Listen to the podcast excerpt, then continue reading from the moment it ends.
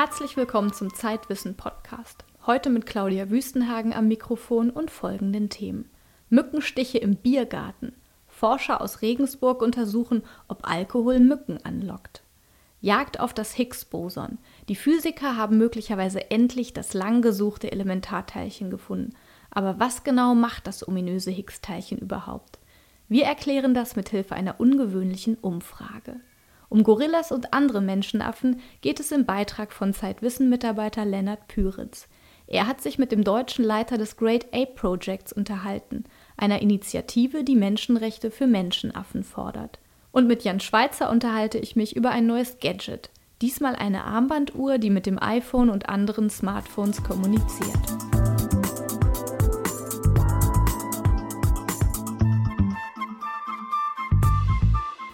Jetzt im Sommer stechen sie wieder, die Mücken. Wahrscheinlich hat jeder seine eigene Strategie gegen die Blutsauger. Die einen schwören auf Chemie, die anderen auf Knoblauch und Lavendel. Spezialisten einer Regensburger Firma ergründen mit wissenschaftlichen Methoden, was Mücken anlockt und was sie abschreckt. Und sie haben einen verblüffenden Verdacht. Alkohol im Blut scheint Menschen attraktiver für Mücken zu machen. Wie die Forscher dieser These nachgehen, hat sich Zeitwissen-Mitarbeiter Lennart Püritz bei einem Besuch in ihrem Labor angesehen. Ein stickiges Labor an der Universität Regensburg. Die Biologiestudentin Anja Schlecht hat ihre linke Hand auf die Öffnung einer Plexiglasröhre gelegt. Von der anderen Seite der Röhre schwirrt eine Handvoll Mücken heran. Mit der Apparatur testen Forscher, wie stark der Geruch eines Probanden die Mücken anzieht. Gleich wird Anja Schlecht ein Bier trinken und dann den Versuch wiederholen. Das Bier sei aber nicht der Hauptgrund, warum sie an dieser Studie teilnehme Reiz des Alkoholtrinkens bei mir eher nicht der Hauptgrund, weil ich ziemlich wenig Alkohol trinke. Aber ich denke, jeder kennt es aus, aus Jugendzeiten beim Zelten, wenn man dann doch mal ein bisschen was trinkt, dass man dann am nächsten Tag mit Hunderten von Mückenstichen aufwacht. Und da fand ich es einfach interessant, bei der Studie mitzumachen und einfach zu gucken, was dabei rauskommt. Die Studie wird von der Firma Biogens durchgeführt, einer Ausgründung der Universität. In einem Vorversuch hat sich gezeigt, dass manche Mücken besonders gerne alkoholisierte Menschen anfliegen. Das wird nun auch für andere Arten überprüft.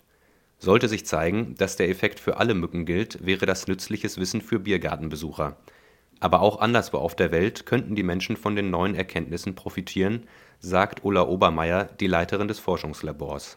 Globaler gesehen ähm, ist es zum Beispiel auch jetzt für Malariagebiete sicherlich eine ganz interessante Fragestellung. Und da hat man in der Vergangenheit eben auch schon herausgefunden, dass Malariamücken tatsächlich Menschen lieber stechen, die Alkohol getrunken haben. Und dann wird es natürlich auch gefährlich. Eine Million Menschen sterben jährlich an Malaria. Übertragen wird die Krankheit von der Anopheles-Mücke. Sollte sich bestätigen, dass auch diese Art besonders gerne alkoholisierte Menschen sticht, wollen die Forscher deren Geruch künstlich nachahmen und damit Mückenfallen verbessern. Neben Geruchsfallen gibt es eine Reihe weiterer wirksamer Strategien gegen Mücken, allerdings halten sich nach wie vor auch viele Mythen darüber, was wirkt und was nicht also am besten hilft immer noch ein gutes Repellent, dass man sich lückenlos auf die Haut aufträgt.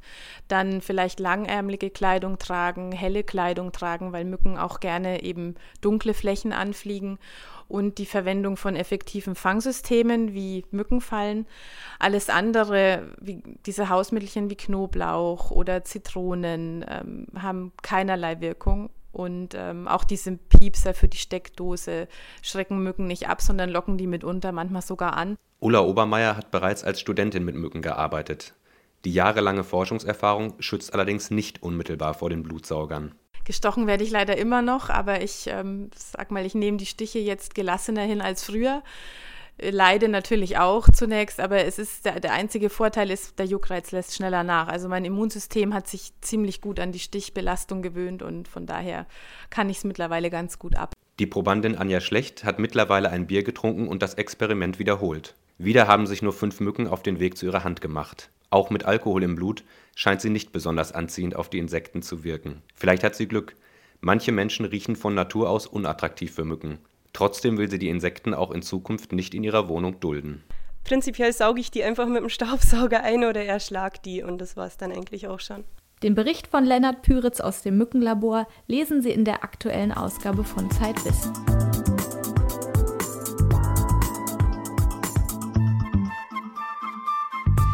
Die Physiker haben ein neues Elementarteilchen gefunden. Das war die Top-Wissenschaftsmeldung vor einigen Wochen.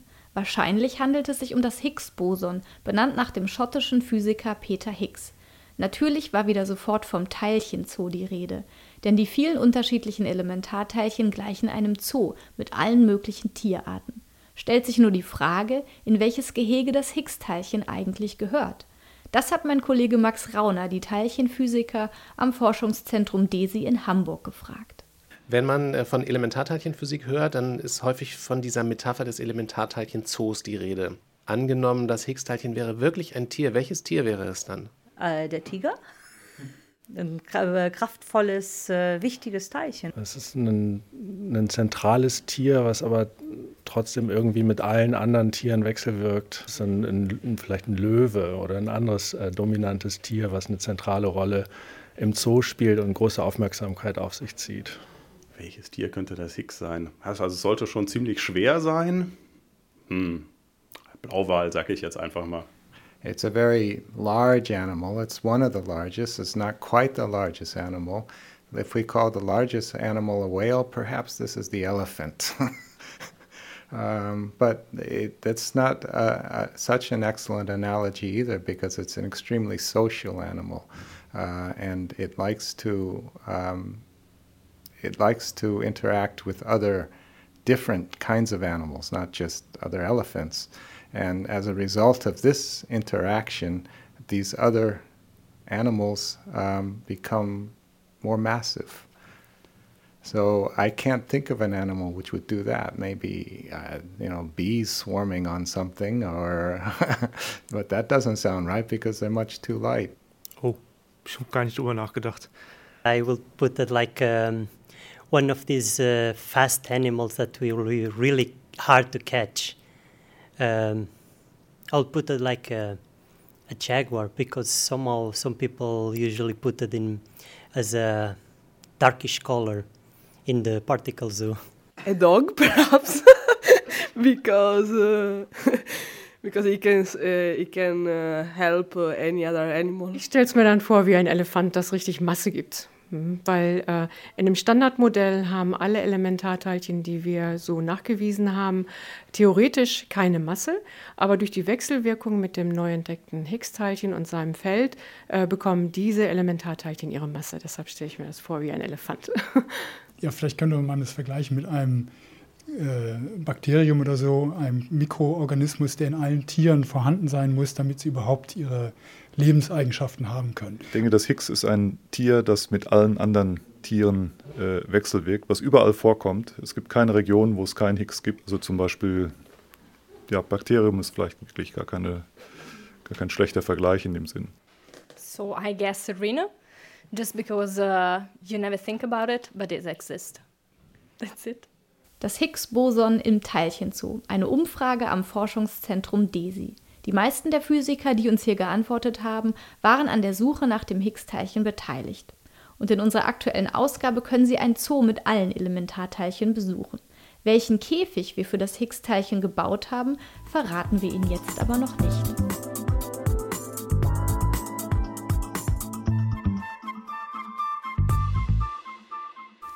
Menschenaffen sind mitfühlend, benutzen Werkzeuge und können Zeichensprache lernen, fast so wie der Mensch und das Genom von Schimpanse und Mensch ist sogar zu 98,5 Prozent identisch. Bei so viel Ähnlichkeit stellt sich die Frage, ob Menschenaffen nicht auch ähnliche Rechte wie wir verdienen. Genau das fordert das Great Ape Project. In Deutschland wird es von dem Psychologen und Autor Colin Goldner geleitet. Lennart Püritz sprach mit ihm über die Ziele und Methoden der Initiative.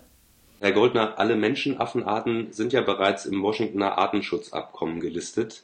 Damit ist das Töten der Tiere und der Handel mit ihnen illegal. Was wollen Sie zusätzlich mit dem Great Ape Project erreichen? Ja, sowohl der Handel mit großen Menschenaffen als auch ihr Einsatz für medizinische oder auch pharmakologische Versuche sind nach wie vor in den meisten Ländern dieser Erde ungehindert statthaft. Dann nämlich, wenn der Handel und die jeweiligen Versuche das Etikett der Wissenschaftlichkeit tragen.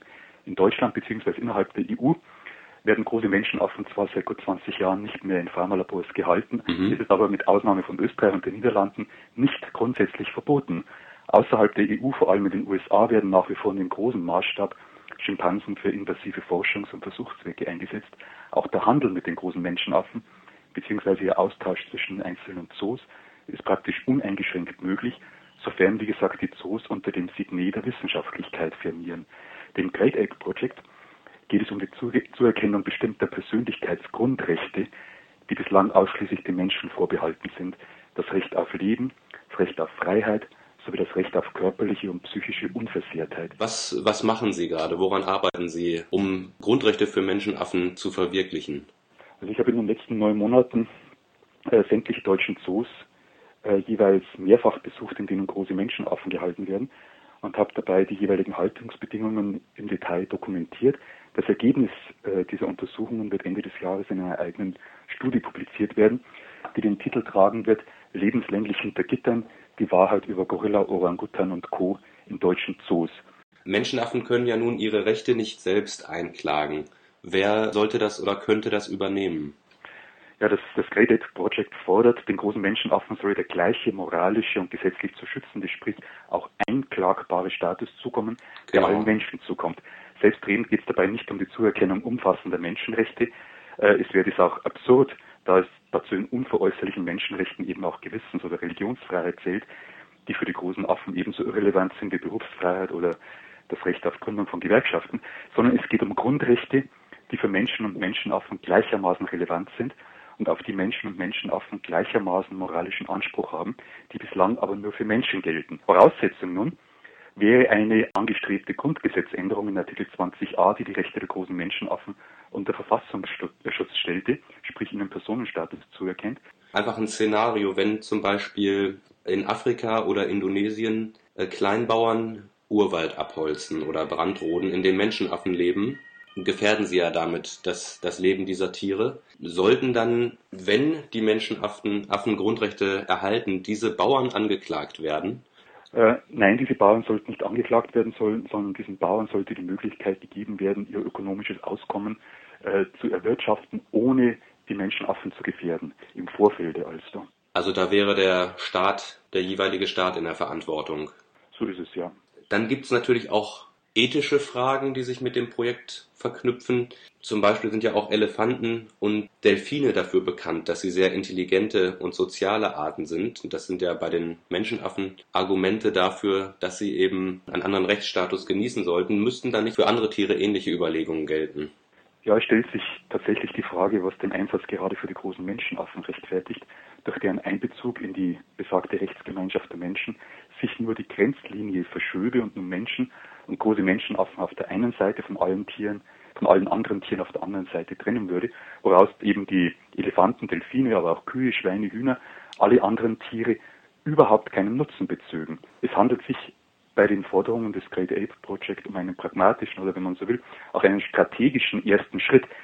Schließlich muss man irgendwo bei irgendwelchen Tieren anfangen.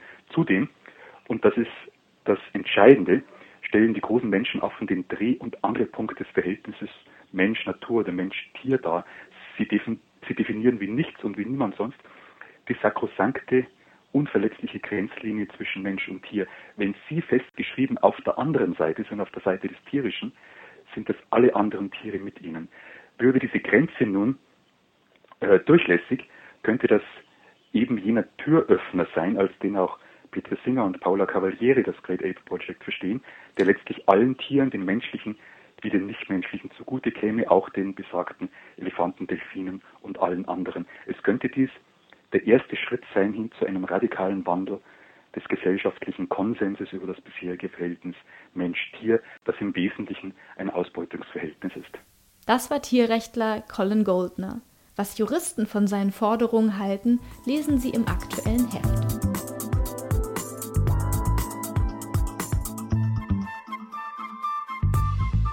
Neben mir sitzt jetzt Jan Schweizer, der das Gadget, über das wir heute reden wollen, schon am Handgelenk trägt. Und auf den ersten Blick sieht es so aus wie ein Blutdruckmessgerät oder ein Tauchcomputer. Jan, aber das ist es nicht, oder? Nee, das ist es nicht so richtig. Es ist auch das Gegenteil von einem Tauchcomputer. Denn äh, schon kleinste Wasserspritzer könnten Schaden anrichten. Nein, es ist eine, eine Smartwatch eine etwas dicker ausgefallene Uhr, würde ich mal sagen, die ein paar mehr Sachen können soll, als normale Uhren können. Und was macht die Uhr so smart?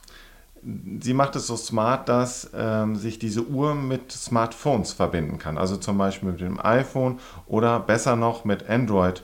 Handys, denn auf dieser Smartwatch läuft auch ein abgespecktes, angepasstes Android-Betriebssystem. Heißt das, du kannst jetzt immer in deine Uhr sprechen, wenn du mit Leuten telefonieren willst? Also das könnte ich theoretisch tatsächlich tun. Ich muss diese Uhr einmal koppeln über Bluetooth mit meinem äh, Smartphone und dann sollten eigentlich Anrufe quasi an diese Uhr durchgestellt werden. Und ich würde dann wirklich mich mit meiner Uhr unterhalten. So sähe es dann von außen zumindest aus. Dann siehst du aus wie ein Bodyguard oder wie Michael Knight in Knight Rider. So ähnlich wahrscheinlich. Äh, nur, dass, wenn ich sage, Kid, komm mal herangefahren, sich niemand bei mir blicken lassen würde. Was kann es denn nun tatsächlich? Also was kann die Uhr? Also die Uhr ist wirklich so ein kleines, äh, so ein kleiner Computer mit Apps drauf, wie man das kennt vom iPhone oder eben von Android Smartphones. Und äh, diese Apps auf dieser iMwatch, so heißt sie, oder ImWatch, können bestimmte Dinge. Also zum Beispiel gibt es die ganz klassische Adressbuch-App, mit der ich dann äh, meine Kontakte anrufen kann. Also das sind dann Kontakte, die werden synchronisiert von meinem Handy auf diese Uhr und dann muss ich mir den Kontakt nur raussuchen, kann drin blättern. Die hat auch so einen richtigen Touchscreen, also ich muss nicht irgendwas mit äh, komischen äh, Knöpfen machen, sondern ich kann wirklich, wie man es gewohnt ist, von seinem Smartphone da drauf blättern, kann mir dann den entsprechenden Kontakt zum Beispiel raussuchen und den dann anrufen und dann, wie gesagt, mit meiner Uhr telefonieren. Ist es denn nicht ein bisschen klein auf diesem Uhrdisplay? Das geht eigentlich ganz gut. Äh, man trifft die Dinge schon so einigermaßen gut. Doch die Uhr ist tatsächlich eines der ersten Modelle, würde ich sagen, so wie ich das jetzt gesehen habe, die äh, so etwas können, die so eine Breite an Funktionen haben soll. Und das merkt man der Uhr noch so ein bisschen an. Also die hat Kinderkrankheiten noch. Das Synchronisieren zum Beispiel dieses Adressbuchs, das funktioniert nicht so richtig mit meinem iPhone. Äh, die Apps, die da drauf laufen, laufen manchmal nicht so ganz so flüssig. Ich habe auch es noch nicht geschafft, Songs abzuspielen von meinem iPhone. Das habe ich auch irgendwie noch nicht hingekriegt. Also ein paar Kinderkrankheiten gibt es noch. Mhm. Und für wen würdest du die Uhr empfehlen? Ich würde die ähm, Uhr empfehlen für Leute, die zum einen einen relativ starken Unterarm haben, weil die Uhr nicht ganz leicht ist. Zum anderen sollten sie vor allem äh, Nerds tragen, würde ich sagen. Also Leute, die sich wirklich für das allerneueste Technikspielzeug interessieren und das auch direkt haben müssen, die sollten sich diese Uhr kaufen und damit so ein bisschen rumspielen. Vielleicht ist es auch besser, wenn es Leute sind, die ein Android-Smartphone haben. Vielleicht klappt dann die Kommunikation ein bisschen besser zwischen diesen beiden Geräten. Ich kann es jetzt nicht testen, ich habe nur ein iPhone. Und es sollten Leute sein, die mindestens 299 Euro dafür ausgeben. Aha. So viel kostet die iMwatch nämlich mindestens. Es gibt noch andere Farbvarianten, dann ist man bei 349 Euro dabei. Okay, also was für geduldige Leute mit starken Unterarmen und filigranen Fingern. Genau.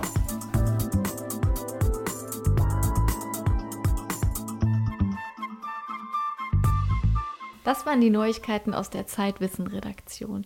Außer diesen Themen lesen Sie in unserer aktuellen Titelgeschichte etwas über die Psychologie des Mittagessens, wie man trotz Stress gesund genießen kann.